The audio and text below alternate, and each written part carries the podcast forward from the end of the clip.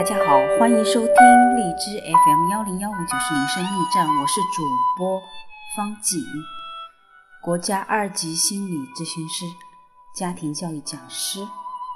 我们今天继续播送 Gary 查普曼博士所著的《爱这五种语言之夫妻灵修三六五心灵之约》。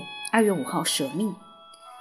在我与妻子结婚之前，我还以为每天早上太阳升起之时就是每一个人起床之时。但在婚后，我发现我的妻子不喜欢早起，不需要太久，我就开始不喜欢她了；不需要太久，她也开始不喜欢我了。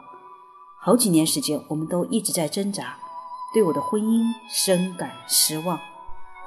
是什么令我们的婚姻最终发出了发生了转机呢？是那个意义深远的发现，即我不应该要求他能够达到我的期望值。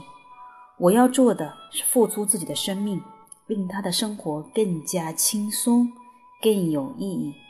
我的榜样谁呢？就是基督自己。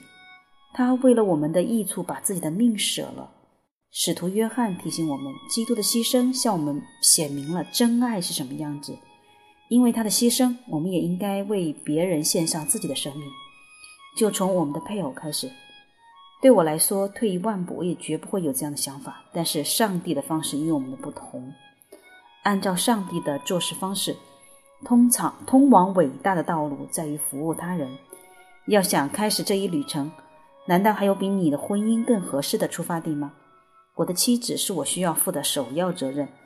当我选择要侍奉上帝时，他说：“先从你的妻子开始吧，今天就为她做一点好事。”当我明白了这一点之后，我的妻子也很快开始回应我，她学得蛮快的。